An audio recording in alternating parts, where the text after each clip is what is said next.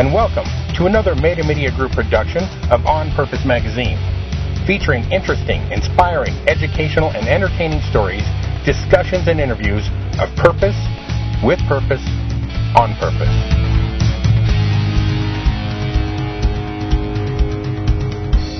Hello, everybody. This is J.W. Najarian with On Purpose Magazine, and today we're here with Carole Krechman. How are you doing, Carole?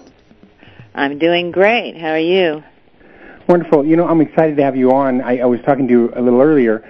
You know, there's uh, interviews and then there's interviews, and this particular interview is uh, a very cool one for me because your resume reads like a who's who or a what's what of. It's uh, in fact it's almost impossible to read because you're just you've, you've been everywhere and done everything. It seems like uh, you're all over the place, and and and it's all good, and I love that. So for everybody who doesn't know Carole Krechman, she is currently the CEO of CV Studios Entertainment and has been the leader of multiple global successful businesses, including the launch of the Peacemaker Corps in 1977. Um, in 2008, she was honored for years of philanthropic work, uh, receiving the Purpose Prize Fellowship.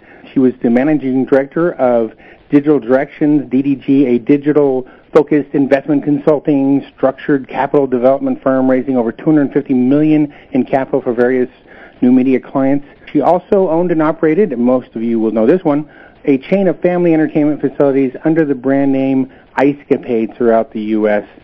Very, very happy to have you here, Carole. Thank you so much for being here today. Oh well, thank you. It's uh, if you continue to talk about my resume, they will everybody will think I'm 110 years old. Well, no, you all you did this all in, uh, in 2008. Right, I just did it over when I started when I was three.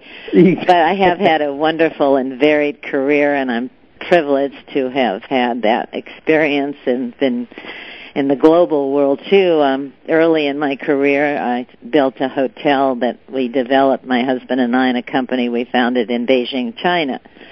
So I oh, have right. international experience, so that goes past early earlier than anything that you've talked about. But did bring me to the United Nations, which is why I founded this um, NGO at the UN called the Peacemaker Corps.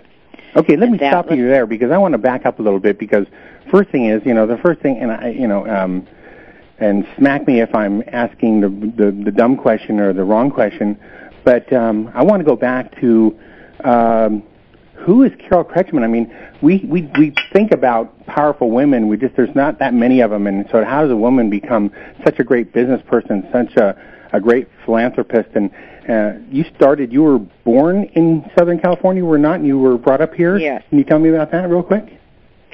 I was born in Southern California, raised in Southern California, a product of uh, the public high schools and even public university. I went to UCLA, yay Bruins.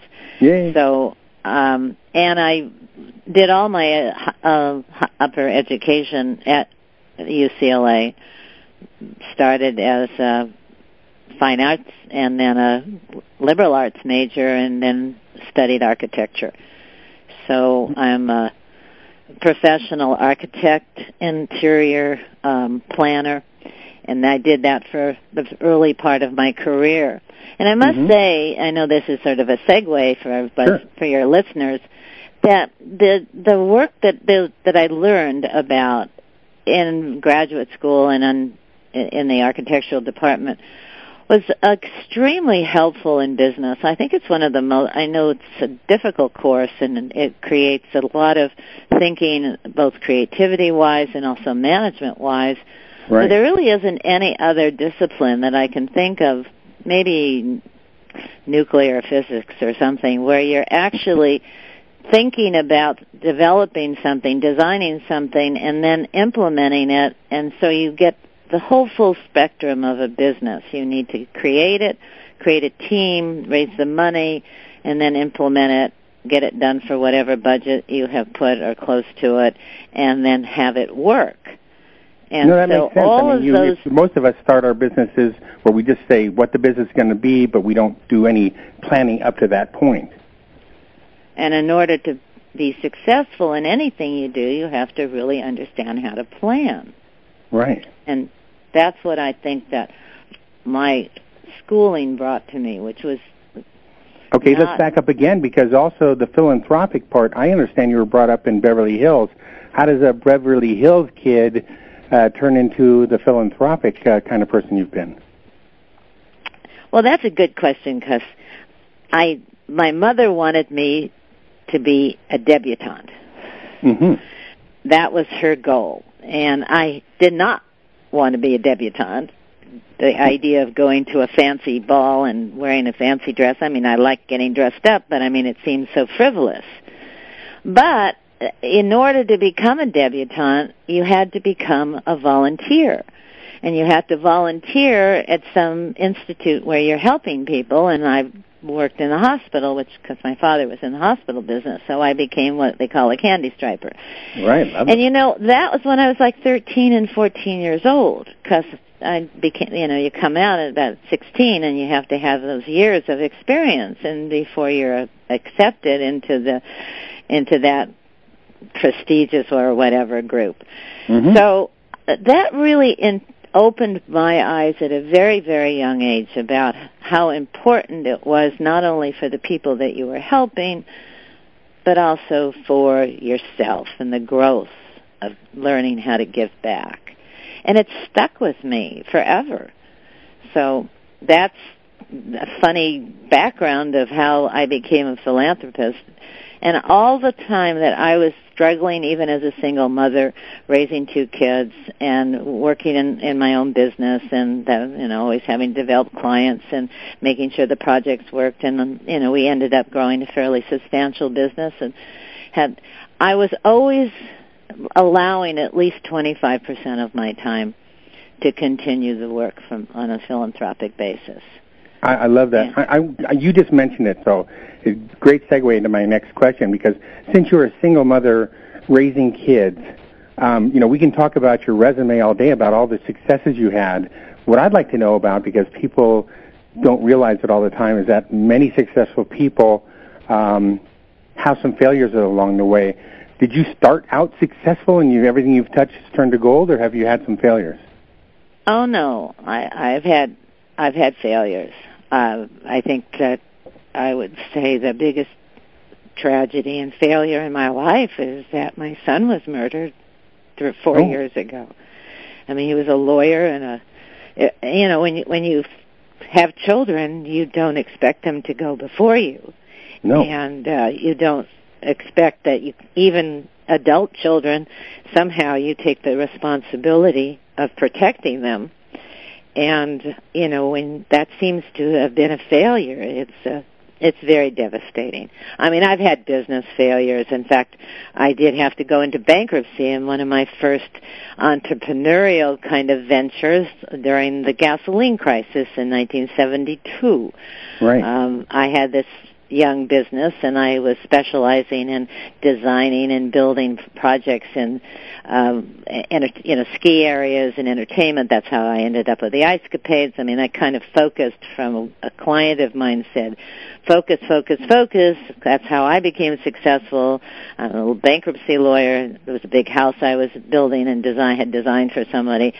So he said, you're very talented, but you should focus. And this is a good thing to know. So I started thinking, well, what's do I like and to do? And having uh, two boys that I was raising myself, I said, well, if I got into active sports, which is what they like to do and what I like to do, I could be a specialist in active sports. And as a woman in a man's business, I think you really need to, I needed to do that. And this was in the 70s. And Right. so, uh, I became involved with, you know, that kind of uh, ski areas, and so while during that period of time, I saw saw an opportunity to buy furniture and dishes, glasses, and silverware because we were building condominiums and ski areas, and people got it was sort of instant gratification. They'd buy one, they wanted to be able to use it Right. that winter. And so I thought, well, if we bought all these packages of, of stuff and had it warehoused in the ski areas, I would be able to sell them to the people we sell the condominiums that I had designed, and therefore I would be making money on both ends. But mm-hmm. unfortunately, that was when we had that gasoline crisis. And overnight, nobody w- went anywhere with their car, and so many of my clients were at California based, like Mammoth Mountain and Tahoe, Right. and people didn't go, and there I was stuck. And my poor dad, on you know, had to guarantee it because in those days women couldn't get loans, even though Right. we were buying merchandise. And uh, so, at a very young age, even though my other side of my business was doing fine, I had to go into bankruptcy. Wow. Let me ask you because it brings up a, it brings up a 20s. you, you you kind of brought it up, and that is um, our friend, our, our close friend Devin Blaine. Um, when I asked her this question, she said she didn't notice it at all. But I just talked to Rosie Perez, the actress, lately, and she said that it was a big thing in her life, and that is being a woman in business. Did you have a lot of issues with the glass ceiling, or what they call the glass ceiling, or do you think a lot of that's media made up? Oh, I had terrible troubles. That's why I started my own business. Huh. because every time I go to you know to work in a client you know in a in a architectural firm, they would relegate me to some menial task in the design department. And I knew that I was very talented. I knew that I had you know graduated, accelerated, and all of that, and gotten out of you know, and I knew that that I had a, a talent for what I was doing, and I was had that right brain part of my psyche, which was management and organization, but hmm no, there wasn't a guy out there that would give me a job, give me a hand up. Give me a Right. job, but not a hand. Right. In fact, You one of my guys money to get chased back to me work the around. next day, not. yeah, one of my guys, you know, there was sexual harassment Mm. that was certainly rampant in the 70s when I first went into the business world. I mean, there was just no place for, and even in school, there were, you know, I always remember my friends in liberal arts were going, you know, leaving UCLA at one or two in the afternoon and hanging out and going for a drink and I had to go to a lab to do a project, you know, like yeah, I did all my other stuff, then I had and I thought to myself later on, I said, well, I should have known that that was the business I was going into because it's a 24/7 business. And believe me, later on when I was building this hotel in China, we were the fifth joint venture in the entire country. And it was not just a hotel, it was apartments and office space. And we were not just building it for somebody, we w- had raised the money, we were doing it for ourselves and our Chinese partner. Um, that years of my life, the nine years that I spent living and traveling in and out of China, I probably worked 24/7. I mean, Wow. I don't, you know, because there's 16 hours difference Mhm. from here to China, and I had lots of, you know, people working and money and traveling back and forth. It was takes a day and a half really out of your life every trip you take. I took 57 over a course of eight nine years. Um, luckily, I didn't count them because Clement Chen, who was a, a friend, a colleague who built the, a hotel before us, he passed Right. away because he couldn't deal with the fact that so much of his life was going out on the airplane. Wow. But we live a 24/7 life now. So I'm hmm even though I'm, you know, reaching where people retire, I've had so much experience living in a 24/7 world since I was in my mid 30s that this is this for me is is just normal the way we live. No, you know, um, know, we were talking about you got the Purpose Award uh, for your philanthropic work, work, and, and this is on Purpose Magazine. I talk to people all the time. I don't think that the whole retirement thing is kind of. Uh, I don't even get it because I think most people, if they don't have a purpose to keep moving, um, just really kind of at that point they kind of give up. And and I know you're not that kind of person. Neither am I. So that'd be tough. Well, I don't think, I, in the I can't see philanthropic world there was less of a. anything. gr- I'm sorry, uh, and Oh, go ahead. there was more less of a of a glass ceiling in the philanthropic world, especially um later on, a little bit later, you know, like in the 80s. And there also was a very interesting uh, dynamic that was going on in some of the political parties Mm. that you could move into a political situation and women had some power. Um, I was involved with the Women's Political Committee, which was started by Lisa Specht and Marcia Herman many, many years ago, the first ever in the country Mhm. was to, you know, was a PAC that was put together. We put money in and we supported women candidates and we were very successful and very serious about it. And in California at that time, we helped a lot of women get into the system, and then Mhm. later even helped to launch like the Hollywood Women's Political Committee. That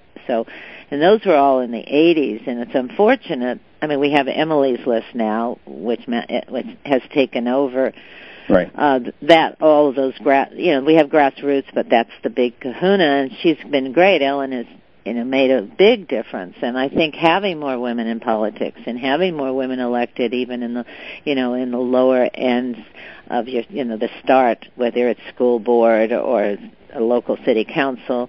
We have a new mayor of, of Rancho Mirage that's a woman. That there is more support and less of the glass ceiling. Chip, so chipping it away, Right. we had to come from different perspectives. As far as the purpose prize, I absolutely agree with you that people need to have a purpose in their lives, and just because you're retired at 60 or 60, I mean, if you're lucky, and you have enough funds to live on, there was a wonderful commercial. I can't remember who it was. One of the investment houses, and I think about it all the time. It's fairly new. It was a it was a big ribbon that was all one color, and then they people went up and wrote what they would do if they what what they would have liked to have done in their lives and there were all these different ideas of what people wanted to do in their lives. And the guy came on he was selling something and he said that's what retirement's all about. You become able to pay yourself to do what you want to do in the world. And that's wow. that's a great dream. and that was such a powerful statement to me. This is why I invested in this studio company that I believe in because we're a technology based company that makes content and so much of our content is even made with with technology and not in the traditional way. And it saves so much money. We can put a regular show on PBS every week because of the way we've created the show. It's a compilation of short films from around the world but we've also got an animated character and we do it all through technology and, and it's probably 20% of what anybody else can put on high, onto a, a high def PBS and now we're going nationally with it. So we're right. building our shows with very little capital and now we have a bunch of outlets where we get paid for it. And it's all because of technology.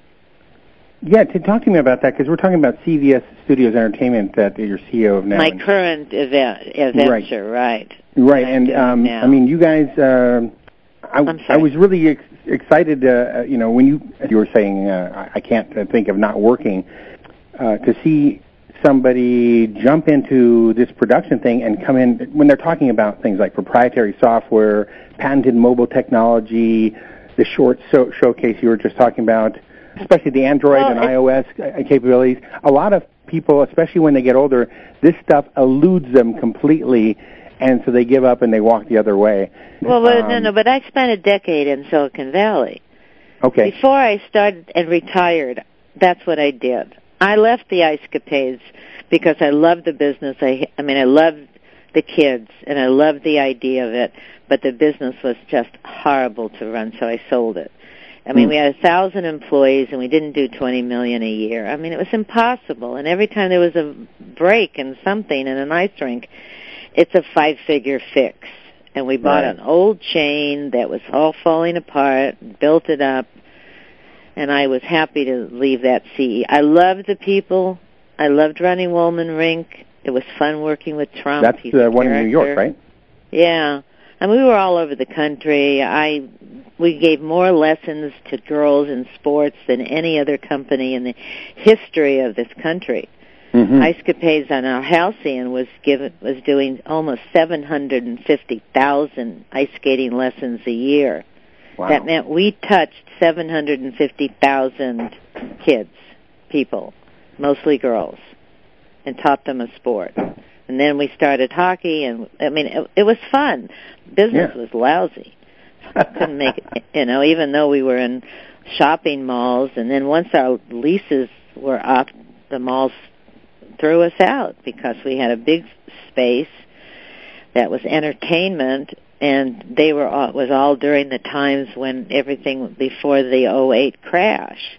Mm-hmm. So you know they didn't they didn't want us around in the mid 90s. They wanted to rent more space to high paying retail stores that eventually went out of business. So I mean that, that was their play.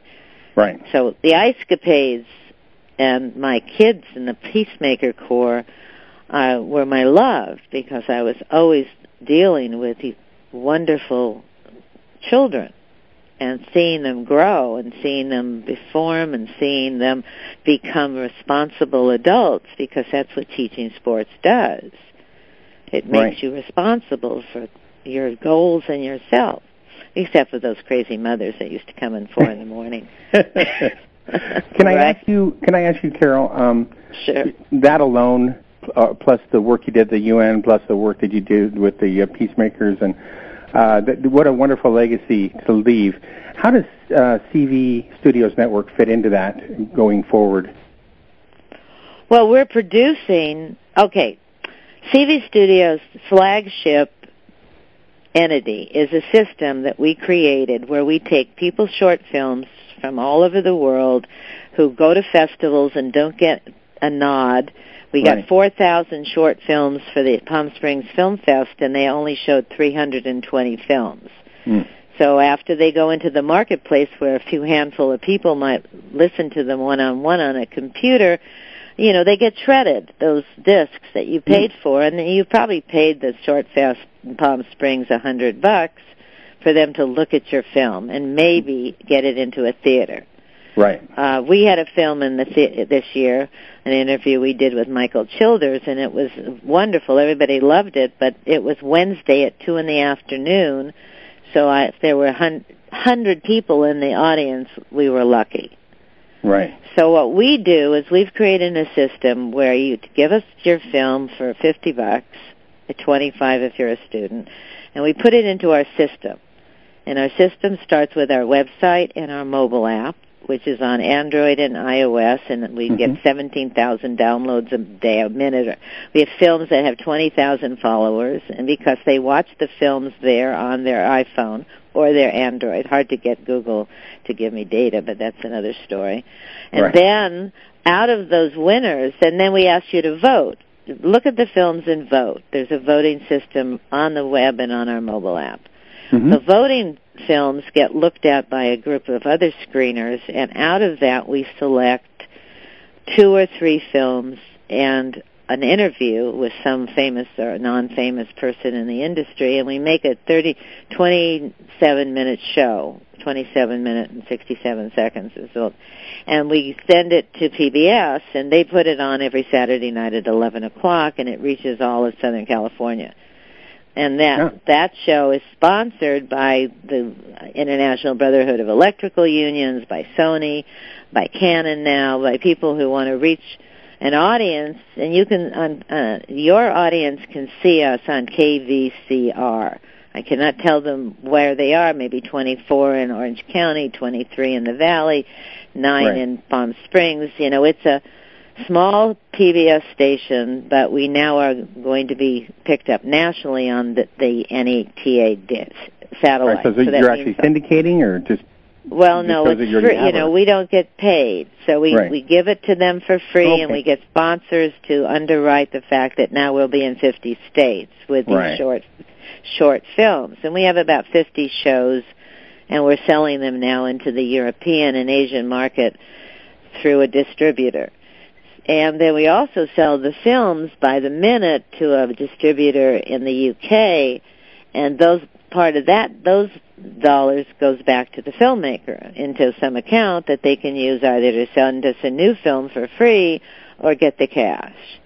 Mhm. And so now they have their film on their mobile, so anywhere they are, any place they might see somebody that could be a possible candidate for them to move their career along, those little entrepreneurs have their film in their palm of their hand, literally. And what Right. we have for them in their pocket is like a broadcast network.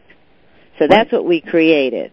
And that came out of my decade in Silicon Valley when that's all I did was to help companies in the new media space get funding.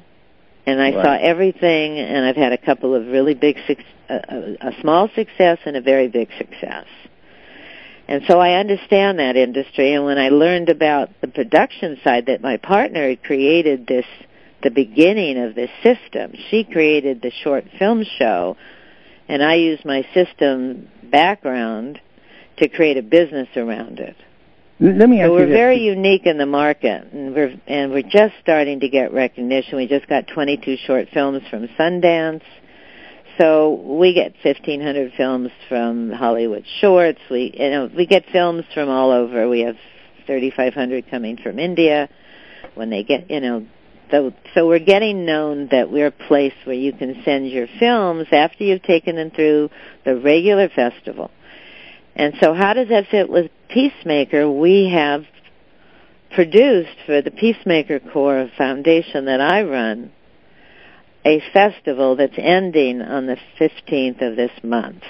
Anybody who's out there who has a kid under 18, have them make me an under three minute video on how they'd make peace in the world and put it on our website and upload it. It's free and maybe they'll win a trip to New York, or maybe they'll win a Peacemaker medal, or maybe they'll just be part of a movement of youth on how to make peace in the streets.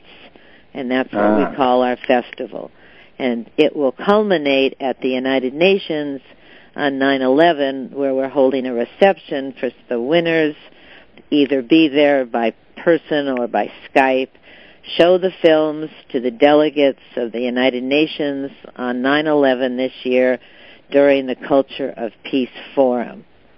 And then UNICEF and Clear Channel and MTV and the Fatherhood Project and HHS and the Women's Sphere and uh, go on our website. You can see all the sponsors that have joined us to get the word out and you still have 10 days to get those videos to me at psgff.com.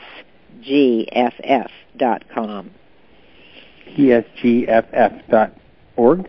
Dot Dot com. com? It's Dot called Peace in the Street Global Film Festival Fest dot com. Okay.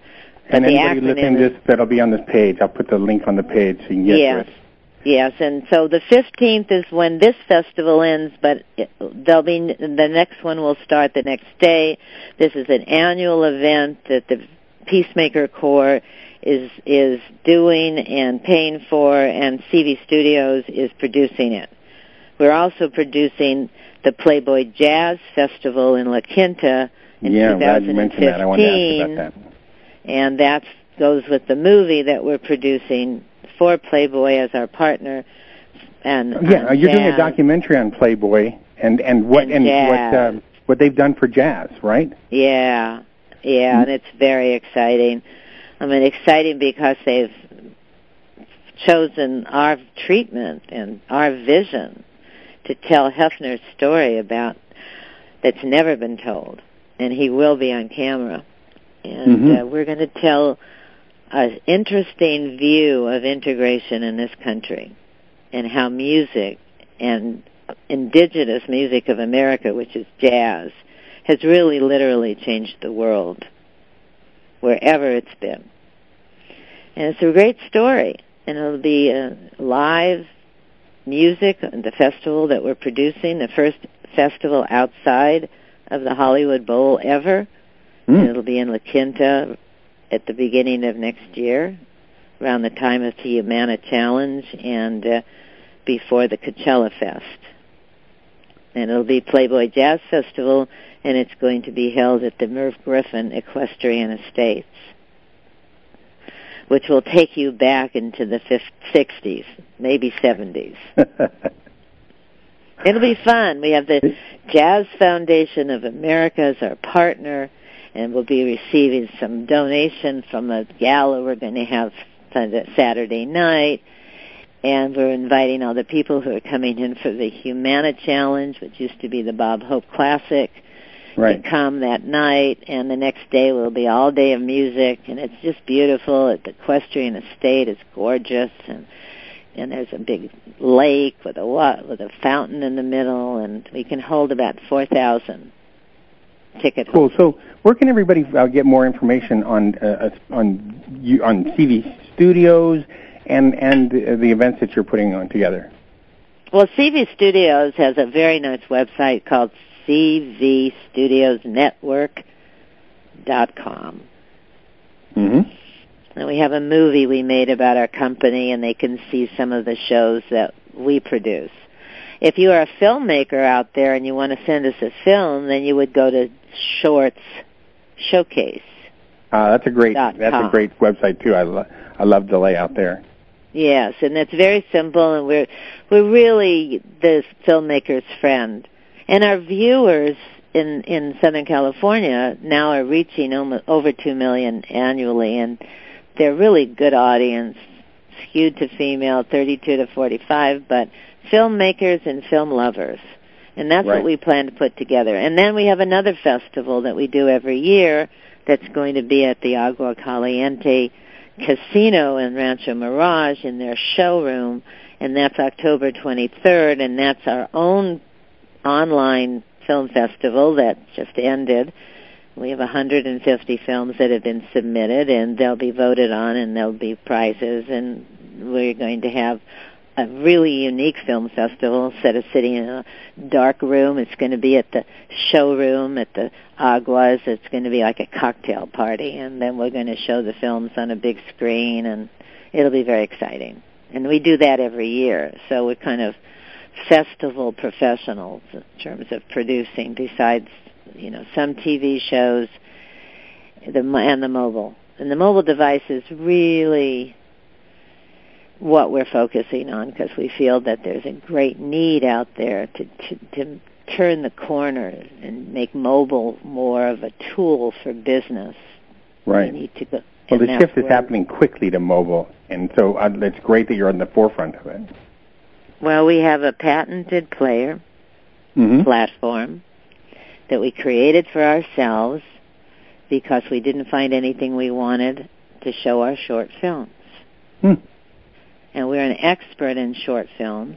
We know how to tell a story in less than two minutes.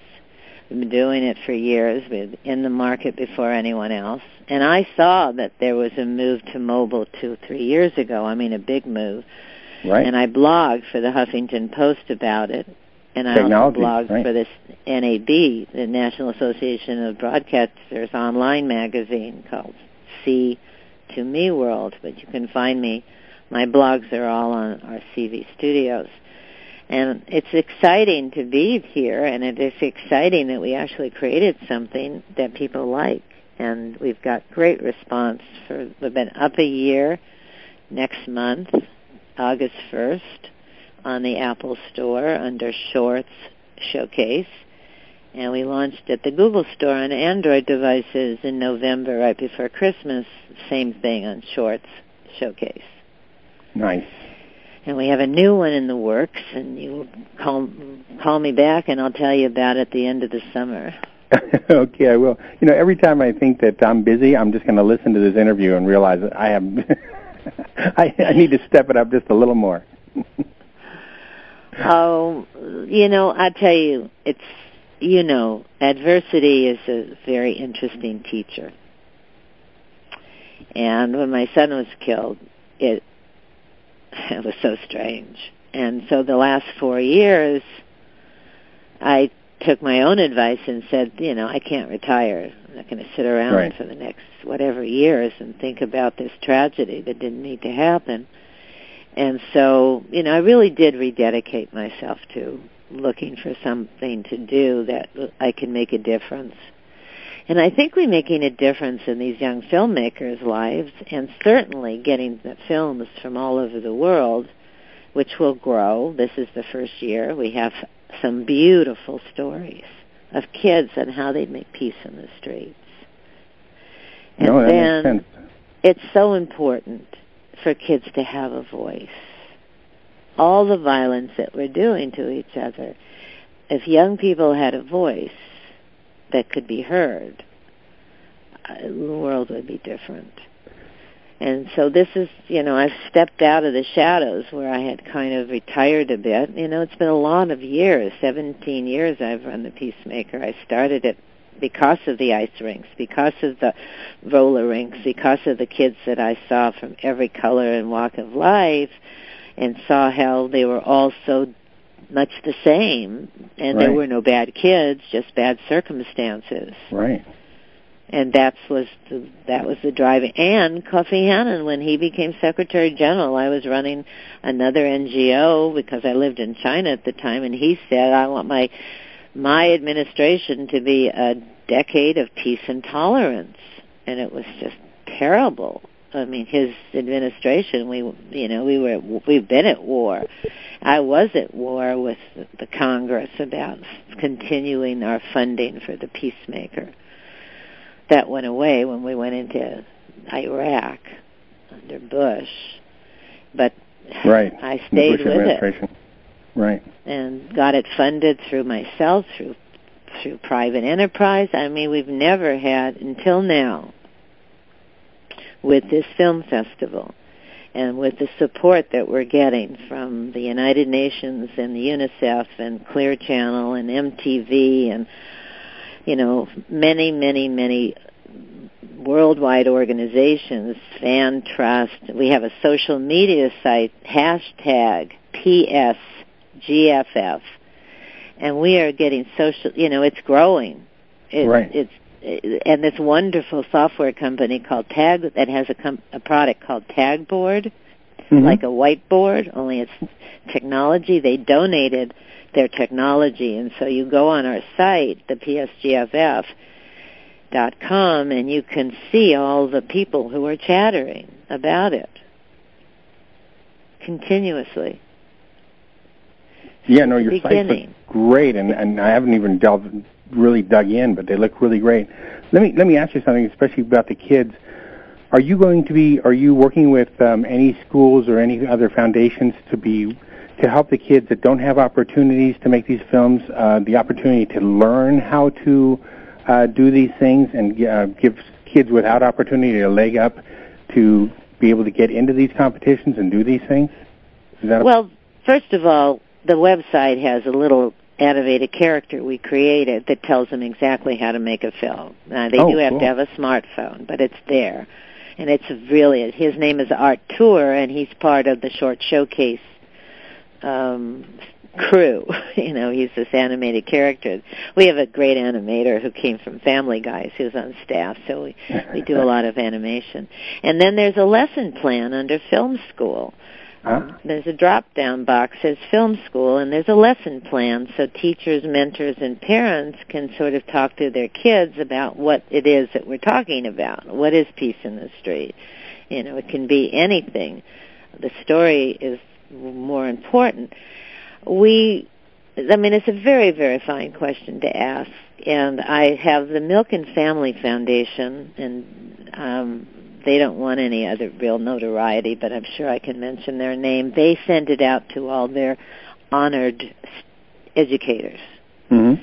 And I have some films coming from them, and I've got a one educator who's so who's done exactly what I was hoping somebody would do, and that we could eventually have is he took his whole class and they worked on this as a project and there's a lot of conversations that have gone back and forth and that was that you know that's been wonderful and eventually we got we we have a big supporter in the NBA but because of all the you know athletic whatever we right. didn't get going with their they they turned us on to the boys and girls clubs and I know Frank Sanchez is wonderful and it was just not enough time but next year I, that's what we want to do. And I'm talking to Dell about giving me pads, iPads, because nobody buys an iPad. I mean, a pad from Dell. Right. You know, they give them away when they sell any whatever. Right. Um, you know, that's what I'm trying to do, and to get uh, one of the Dell pads, which is perfectly fine to do what we have to do in every Boys and Girls Club, and then have like a filmmaking corner and oh, then I that story can be talked to everybody and then we can get hundreds and hundreds and hundreds of films now voices of youth which is the global market for unicef has been twittering and social media about it and we're supposed to get some films from the refugee camp but then of course we have to deal with the diplomacy of where they go and who they Right. and what they show. So right now the creative ones we've gotten are unique and that's what we wanted. We have really interesting points of view. And Well, listen, we're coming up on we're coming up in the hour, and, and there was one last question I really wanted to to ask you, um, that I wanted to ask, and then I want you, I want to give you the last word on anything you want to get out there or any any thought you want to leave us. But uh, I read somewhere where you said, I don't like the word. You used to give out a tolerance award, and you said I don't like the word tolerance. I'm more about peace and civility. Can you talk to me about what that means? yeah. well, yes, that's a UN word, tolerance. So the first award we gave when I was running the Friends of the United Nations was the UN Tolerance Award, and it's been given to Gorbachev. It's been around forever. That was Right. started in 1994, I think, was the first year. Five was after Kofi Annan. No, 1906, 1996. So it's been going on for a long time. But I thought that was demeaning, and that's why we chose the sort of native. I mean, peacemakers are native; they're Right. indigenous to our native cultures here and other native cultures around the world. There are always peacemakers, always arbitrators, always seniors, always whatever that arise in a group, and that's a natural community, and that's what we talk about. I guess the last word is what we talk about, and you can read about it in my posts on Huffington, about Mm. building a community around like and kind and loving thoughts. And that's the way you can deal with a bully no matter where you are, whether you're on the schoolyard, whether you're a teacher or, or a student, or you're in business, you're the top of the bottom, or you're living in your own life with husband and wife. You need to, you can't deal with a bully alone. And I don't believe in dealing the way we have with violence. I mean, that's what we do. We get together, we get arms, and we go fight each other. This is not the way we have to go in life. There are ways of dealing with one another in a much more giving way. And I don't know why we're so frightened that we all have to be armed. I've seen miracles happen with kids that have gone through our program, and I want it to get to everyone. So my goal is to have enough funds to do new videos, and we would send the curriculum and the videos to every elementary school and middle school in the country to their teachers free. And they can run the programs anytime, any way they want. They're, they were done by HUD. They were very, very well documented. And we need to get that in conflict resolution training in everybody's hands. And so that's what's on our regular website, which is peacemakercorps.org. Well, and I suppose wish everybody to have a wonderful and happy 4th of July. It's a time for us to think about who we are as a nation and how we've embraced people, whether it's you know done the, done it well or not, but they're all here and now we have to take a leadership role to make this world a more peaceful place. Carole, thank you so much. I really appreciate it. Everybody, this is J.W. Najarian from On Purpose Magazine. I've been speaking to Carole Krechman, uh, the CEO of CV Studios Entertainment. Um, Carole, thank you so much for all your time today and for your uh, words of wisdom and uh, for you just being authentic and open today. Oh, it was my pleasure. And you all really do have a nice 4th of July. Thank you. Everybody have a great day and an even better tomorrow. Thank you very much. Thank you for listening to our Meta Media Group production of On Purpose Magazine. You can find On Purpose Magazine at onpurposemagazine.com. On Purpose Magazine and JW On Purpose is the property and is a trademark of Meta Media Group, and this audio is copyright 2012, and all rights are reserved.